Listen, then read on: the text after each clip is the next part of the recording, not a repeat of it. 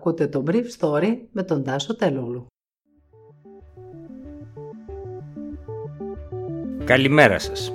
Σήμερα είναι 3η 15 Ιουνίου 2021 και θα ήθελα να μοιραστώ μαζί σας αυτά τα θέματα που μου έκαναν εντύπωση. Ερντογάν, θα έχουμε μια ήσυχη χρονιά σε ελληνοτουρκικές σχέσεις. Δεν υπάρχει θέμα που να αφορά την Τουρκία και τις Ηνωμένες Πολιτείες που να μην είναι σε θέση να λυθεί.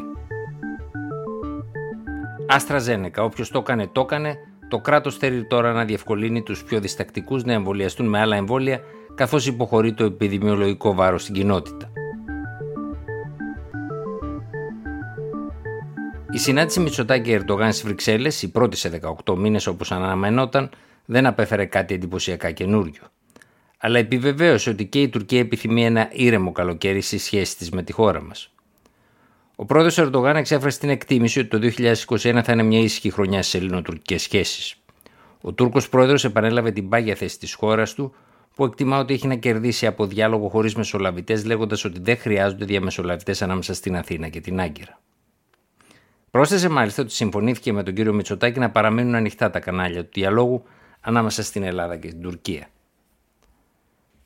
Πριν από τον κύριο Ερντογάν, ελληνικές κυβερνητικές πηγές σημείωναν ότι υπήρξε θετικό κλίμα στη συνάντηση των δύο πολιτικών. Οι ίδιες πηγές έλεγαν ότι έσπασε ο πάγος σε μια συνάντηση που κράτησε λιγότερο από μία ώρα και ότι οι δύο ηγέτες συμφώνησαν να αφήσουν πίσω την ένταση του 2020 παρά τις πολύ σημαντικές διαφωνίες που υπάρχουν ανάμεσα στις δύο χώρες. Η ελληνική πλευρά, σύμφωνα με ελληνικές διπλωματικές πηγές, έχει κάθε πρόθεση να προχωρήσει την θετική ατζέντα που διατυπώθηκε πρόσφατα από τους αρμόδιους υφυπουργούς εξωτερικών. Παρ' όλα αυτά, η αναγνώριση των πιστοποιητικών εμβολιασμών που είχε συμφωνηθεί στην επίσκεψη του κ. Τσαβούσογλου στην Αθήνα δεν έχει υλοποιηθεί ακόμα. Πηγές της Επιτροπής Επιδημιολόγων μου έλεγαν χθες ότι το πιθανότερο είναι πως η αναγνώριση των εμβολίων της γείτονος θα γίνει από την 1η Ιουλίου σε ένα γενικότερο ευρωπαϊκό πλαίσιο αφού χθες και σήμερα ειδικοί από πολλές χώρες της Ένωσης συζήτησαν την κατηγοριοποίηση των χωρών εκτός Ευρώπης ανάλογα με το επιδημιολογικό φορτίο για το αν θα δεχτούν την άφηξή τους στη χώρα μας με πιστοποιητικά εμβολιασμού και τεστ, χωρίς τεστ, με καραντίνα ή χωρίς αυτή. Στην Αθήνα, η Εθνική Επιτροπή Εμβολιασμών αποφάσισε χθες να συστήσει να μην επιλέγεται από τους πολίτες κάτω των 60 ετών το εμβόλιο της Αστραζένεκα. Η απόφαση, όπως διευκρίνησε η Μαρία Θεοδωρίδου, πρόεδρος της Επιτροπής, και ο Μάριος Θεμιστοκλέος, υπεύθυνος εμβολιαστικής καμπάνιας, ελήφθη με βάση το επιδημιολογικό φορτίο που ελαττώνεται στην κοινότητα και τα διαθέσιμα εμβόλια. Από αυτή την άποψη η Ελλάδα δεν πρωτοτύπησε, αλλά έκανε ότι η Δανία, η Γερμανία, η Γαλλία, η Ιταλία και άλλες χώρες της Ένωσης. Στη Γερμανία, η Εμβολιαστική Επιτροπή χαρακτηριστικά έχει εκδώσει έξι επικαιροποιήσεις των εμβολίων που θεωρεί ισότιμα.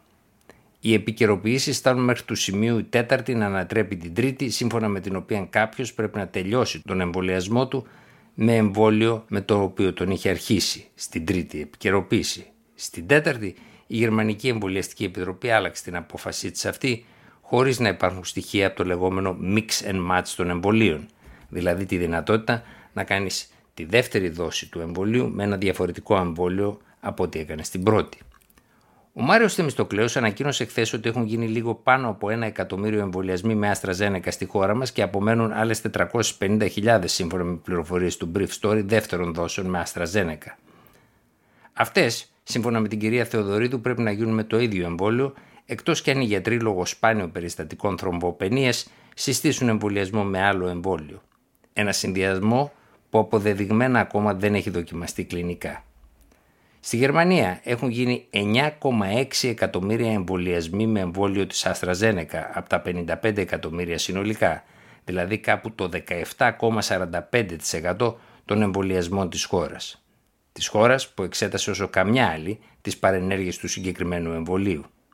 Στην Ελλάδα το ίδιο ποσοστό φτάνει το 14%, δηλαδή είναι τρεις μονάδες χαμηλότερο.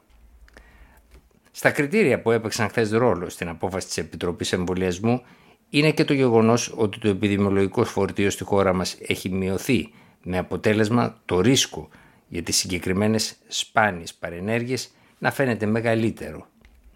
Όσα άτομα 30-59 χρονών επιθυμούν να ξεκινήσουν τον εμβολιασμό τους με το εμβόλιο της Άστρα επειδή εκτιμούν ότι έχουν υψηλό ή μέτριο κίνδυνο νόσησης με τον COVID-19 λόγω των συνθήκων και του τρόπου ζωής τους και προκρίνουν τον ταχύτερο εμβολιασμό τους, θα είναι δυνατόν να επιλέξουν το εμβόλιο αυτό παρά τη σύσταση της Επιτροπής Εμβολιασμού.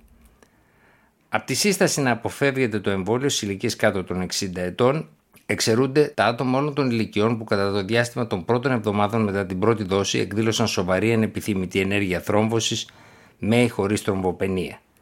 Αυτά πρέπει να κάνουν τη δεύτερη δόση με άλλο εμβόλιο. Στις περιπτώσεις αυτές γίνεται σχετικό αίτημα από το θεράποντα γιατρό προς την Επιτροπή.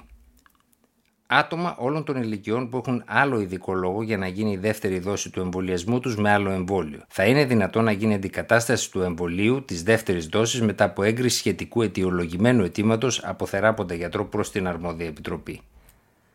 Άτομα ηλικίας μικρότερης από 30 ετών, τα οποία για οποιοδήποτε λόγο έκαναν την πρώτη δόση εμβολιασμού με το εμβόλιο της AstraZeneca. Σε αυτά συνιστάται η δεύτερη δόση να γίνει με άλλο εμβόλιο εκτός αν για λόγους ταχύτερης ανοσοποίηση ή άλλους λόγους επιθυμούν να συνεχίσουν τη δεύτερη δόση του εμβολίου της AstraZeneca. Η Επιτροπή σημειώνει ακόμα ότι δεν έχει τεκμηριωθεί η αποτελεσματικότητα του μεικτού σχήματος ως προς την προστασία που παρέχει από την νόσο COVID.